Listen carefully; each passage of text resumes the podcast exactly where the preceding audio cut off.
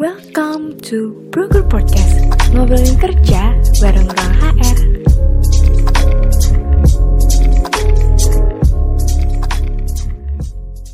Halo Sobat Hero, kembali lagi di Broker Podcast. Tempatnya kamu cari informasi seputar pekerjaan. Masih sama aku, Habibah, dan narasumber kita, Kak Ahmad Kausar. Episode kali ini, kita bakal bahas pengalaman karir Kak Kausar dan pastinya yang berhubungan langsung dengan topik utama kita yaitu all the things you should know about career as UI UX designer. Di episode sebelumnya, kita udah ngobrol dan dapat insight baru, mulai dari penyebab orang jenuh dengan lingkungan kerjanya, hal yang harus dilakukan saat rasa jenuh itu datang, gimana cara mencegah rasa jenuh, work-life balance, dan seterusnya. Biar kalian dapat pengalaman, pengalaman yang lebih lengkap, Kalian bisa langsung cek buku podcast kita di episode sebelumnya. Nah, sama kayak sebelumnya nih Kak, karena waktunya yang terbatas, sekaligus ya, saya secara pribadi nggak sabar sih bahas topik kali ini. Saya langsung mulai ke pertanyaan pertama ya Kak. Yep. Oke, pengalaman per pertanyaan pertama, apa sih Kak UX UI designer itu kayak uh, itu kayak dua dua istilah yang berbeda gitu. Apa beda apa gimana? Ya uh, sebenarnya UI dan UX itu uh, dua hal yang berbeda. Mungkin saya jelasin dulu dari UX ya. Apa itu UX? UX itu adalah user experience. User aslinya pengguna, experience artinya pengalaman. Jadi UX itu adalah mendesain pengalaman uh, user jika user menggunakan produk atau jasa kita. Analoginya seperti ini. Jadi uh, di UX itu misalnya kita nih ingin beli boba ya kan. Nah, ketika kita ingin boba boba minuman, jadi ketika kita ingin beli boba minuman itu kita bakal merasakan experience-nya atau pengalamannya. Mulai dari kita ngantri beli bobanya, kemudian kita uh, apa namanya, kemudian pelayanan dari si mbak-mbak yang jual boba, kemudian rasa dari bobanya ya kan, bahkan rasa dari bobanya. Nah, itulah yang disebut uh, pengalaman atau experience. Jadi experience itu juga ada dua kategori, ada experience yang baik, ada yang buruk. Kalau experience yang buruk itu, kalau dari analogi membeli boba tadi yang saya contohkan, ketika mm-hmm. dia ngantrinya lama, kemudian pelayanan dari si mbak-mbak yang jual boba itu dia jutek ya kan, kemudian rasa mm-hmm. dari bobanya nggak enak, itu adalah UX yang buruk. Nah, sebagai mm-hmm. user, kita pasti setelah mengetahui UX pengalaman yang buruk itu, kita bakal nggak mau beli lagi tuh produknya dia. Berbeda dengan kalau uh, experience atau UX-nya yang baik. Jadi kita uh, ketika ngantri ingin beli boba, ngantrinya nggak lama, kemudian pelayanan dari si mbak-mbaknya ramah ya kan. Apalagi kalau mbaknya cantik ya, itu plus.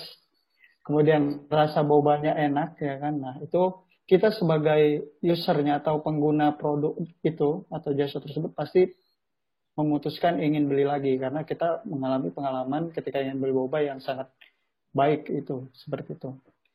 Kemudian UI designer itu apa? UI designer itu user interface design. User itu pengguna, interface itu antar muka. Jadi uh, eh, UI itu adalah output visual dari UX. Analoginya seperti tangga. Ya. Ketika kita menaiki tangga, uh, terus kita merasa nyaman dan merasa aman karena mungkin kita nggak bakal jatuh karena tangganya ada pagernya, ya kan? Kemudian anak tangganya itu nggak terlalu tinggi, jadi ketika kita melangkah itu nggak terlalu tinggi langkahnya. Hmm. Itu yang disebut dengan UX. UI-nya itu apa? UI-nya itu adalah bentuk dari tangganya, warna dari tangganya, tekstur hmm. dari tangganya, ya kan? Bahan dari tangganya itu adalah UI-nya. Jadi UI itu lebih ke visual dari produk atau jasa. Gitu. Terus uh, di UI itu ada tiga komponen, yaitu uh, color warna, terus ada icon, kemudian ada typography. gitu. Hmm. Jadi kayak uh, apa ya kak? Secara uh, singkatnya itu kayak UX user experience itu lebih ke apa ya?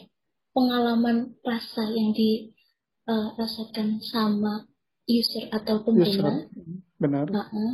Sedangkan interface itu kayak apa yang dilihat sama pengguna gitu, gitu ya kak? Iya, benar. Oke. Okay. Nah kalau dalam uh, keseharian kerjanya sendiri nih, kan tadi kak Kausar uh, apa di episode sebelumnya kakak cerita kalau jadi UI UX designernya itu full time. Dalam keseharian kerjanya itu peran dan tanggung jawabnya sama apa ya gambaran kerjanya itu kayak gimana sih kak? Ah ya, uh, sebenarnya karena tadi udah saya jelasin UI dan UX itu berbeda, tapi mm -hmm. mereka merupakan satu kesatuan yang tidak bisa dipisahkan. Jadi mm -hmm. kalau di kantor saya itu UX dan UI itu role-nya dipisah. Jadi ada UX designer, ada UI designer. Kalau. UX designer itu biasanya mereka lebih ke experience. Jadi kerjaan mereka mungkin mereka mulai dari research ke user langsung. User itu bisa aja stakeholder, bisa juga user yang akan menggunakan aplikasi kita atau produk kita. Mereka biasanya research ke mereka, ke user untuk menanyakan uh, problem apa sih yang dihadapi oleh user itu. Kemudian uh, setelah itu mereka mengumpulkan data-data itu, dibuat summary-nya untuk dipikirkan idenya, solusinya. Solusi apa yang bisa kita berikan untuk si user itu mencapai goals-nya atau problemnya itu terselesaikan. Kemudian dari hasil uh, research itu, kemudian lanjut UX designer itu membuat sebuah wireframe.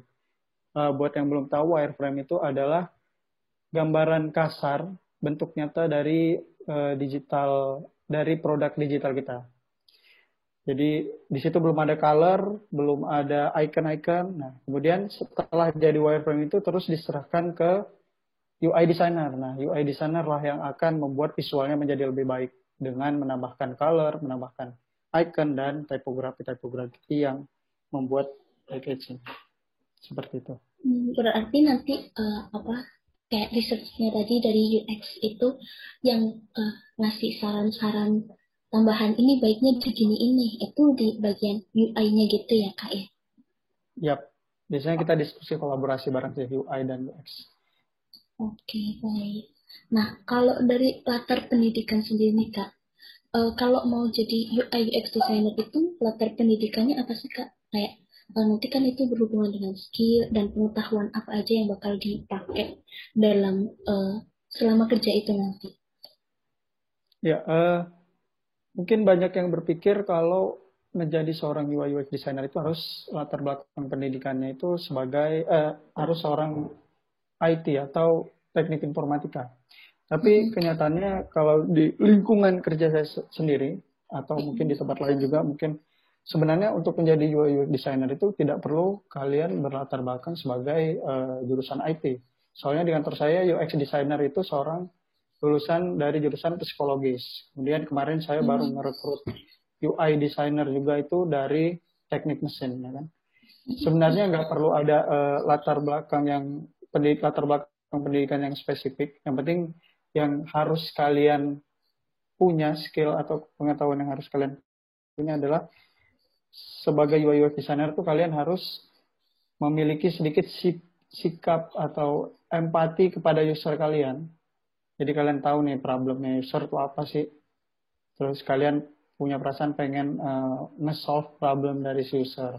Kemudian yang paling penting itu adalah mindset untuk uh, menjadi seorang problem solver. Jadi kita tuh sebagai UI UX designer tuh selalu memikirkan solusi apa yang terbaik yang bisa membantu user kita. Gitu. Berarti bisa uh, sambil jalan itu terus belajar gitu ya kak ya? Hmm, sama. Nah kalau uh, langkah awal buat teman-teman, buat sobat hero yang denger ini, langkah awal memulai karir sebagai UI UX designer itu gimana sih kak? Uh, untuk langkah awal ya, setidaknya kalian uh, tahu dulu yang tadi saya bilang basicnya harusnya kita sebagai UI UX designer harus punya sikap empati kepada user kita supaya kita tahu apa yang dibutuhkan user. Jangan sampai kita membuat produk yang canggih tapi ternyata itu bukan yang dibutuhkan oleh user.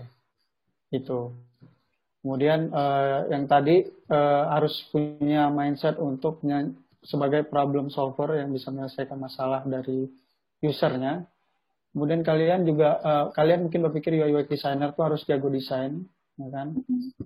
Sebenarnya nggak perlu juga jago desain yang penting kalian tahu basic-basicnya aja desain. Mungkin yang perlu jago desain banget tuh seorang UI designer ya karena dia lebih banyak ke visual. Tapi sekarang udah banyak resource yang sangat free, icon-icon, ilustrasi-ilustrasi, referensi warna yang bisa kalian cari di website, yang bisa kalian pelajari itu bisa. Um, udah sih seperti itu. Uh, terus ya sekarang kan udah banyak tuh bootcamp bootcamp yang mengajarkan UI UX design. Jadi buat kalian yang bukan dari jurusan IT, dari jurusan apa pun yang tertarik untuk uh, belajar mengenai UI UX, mungkin kalian bisa join ke bootcamp bootcamp tersebut. Gitu. Oke, baik. Ini saran buat sobat hero yang uh, punya minat berkarir di bidang UI UX designer. Nah, kalau boleh tahu nih kak, kakak kak Kausan ini udah berapa lama sih jadi uh, UI UX designer? Uh, kalau menjadi UI designer itu minat saya itu udah dari kuliah, mungkin udah sekitar tiga atau empat tahun gitu dari kuliah. Saya udah tertarik dengan dunia UI design. Kalau uh, dari cerita nih kak, boleh cerita sedikit sekalian uh, suka dukanya dan tantangan terbesarnya pas bekerja sebagai UI UX designer tuh kayak gimana sih kak? Uh, dukanya dulu kali ya. Dukanya itu uh, kurang saya kurang bisa menggambarkan ya. Soalnya soalnya yang saya rasakan kayaknya suka-suka mulu nih menjadi seorang UI designer. Tapi mungkin ada beberapa. Contohnya ketika saya sebagai UI UX UI UX designer udah membuat sebuah desain tampilan yang yang menarik yang menurut saya udah keren, udah di testing ke user dan ini sangat bermanfaat Kemudian ketika saya handover kan desain ini bakal dikerjakan atau diimplementasikan oleh programmer kan, tim developer.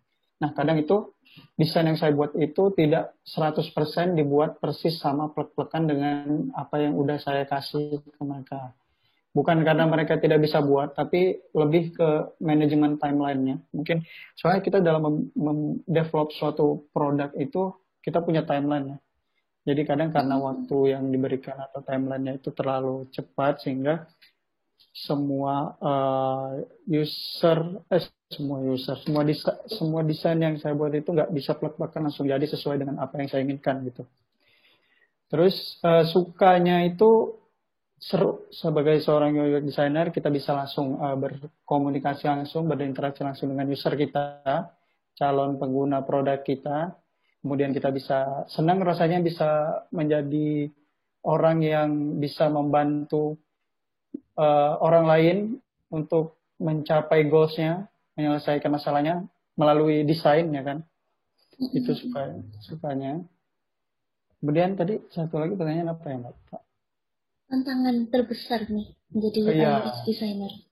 Nah, tantangan terbesarnya itu ketika Eh, kita ngepresent desain yang kita buat, kita tuh harus punya desain thinking yang kuat. Jadi ketika biasanya kalau saya present ke stakeholder, ke tim developer itu biasanya kita di challenge tuh.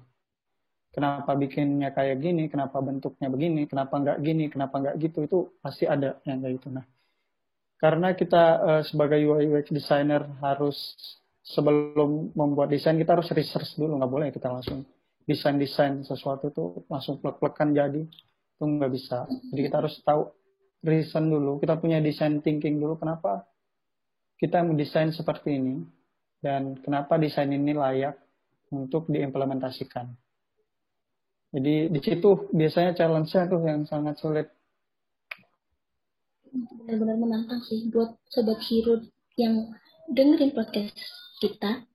Ini uh, yang suka dengan tantangan bisa nih jadi uh, pertimbangan karir kalian ke depannya nanti. Nah, uh, ngomongin prospek karir sebagai UI UX designer nih kak sekarang. Di masa depan nanti kira-kira uh, prospeknya itu sampai seperti apa sih kak? Kayak ya nanti kira-kira bakal seberapa uh, kisaran gaji yang bakal diterima juga gimana mereka? Hmm, hmm. Uh, untuk prospek ke depannya mungkin menurut saya UI UX ini bakal banyak dibutuhkan ya sama uh, perusahaan karena udah hampir uh, banyak perusahaan yang menyadari pentingnya experience yang baik untuk suatu produk.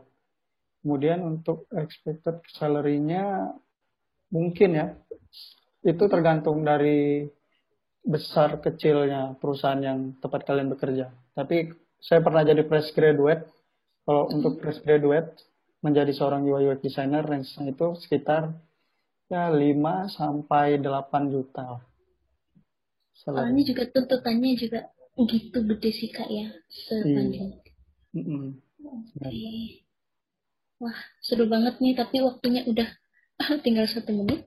Nah pembahasan kita kali ini harus cukup sampai di sini. Terima kasih buat Kak Kausar yang udah sempetin waktunya buat hadir di sini.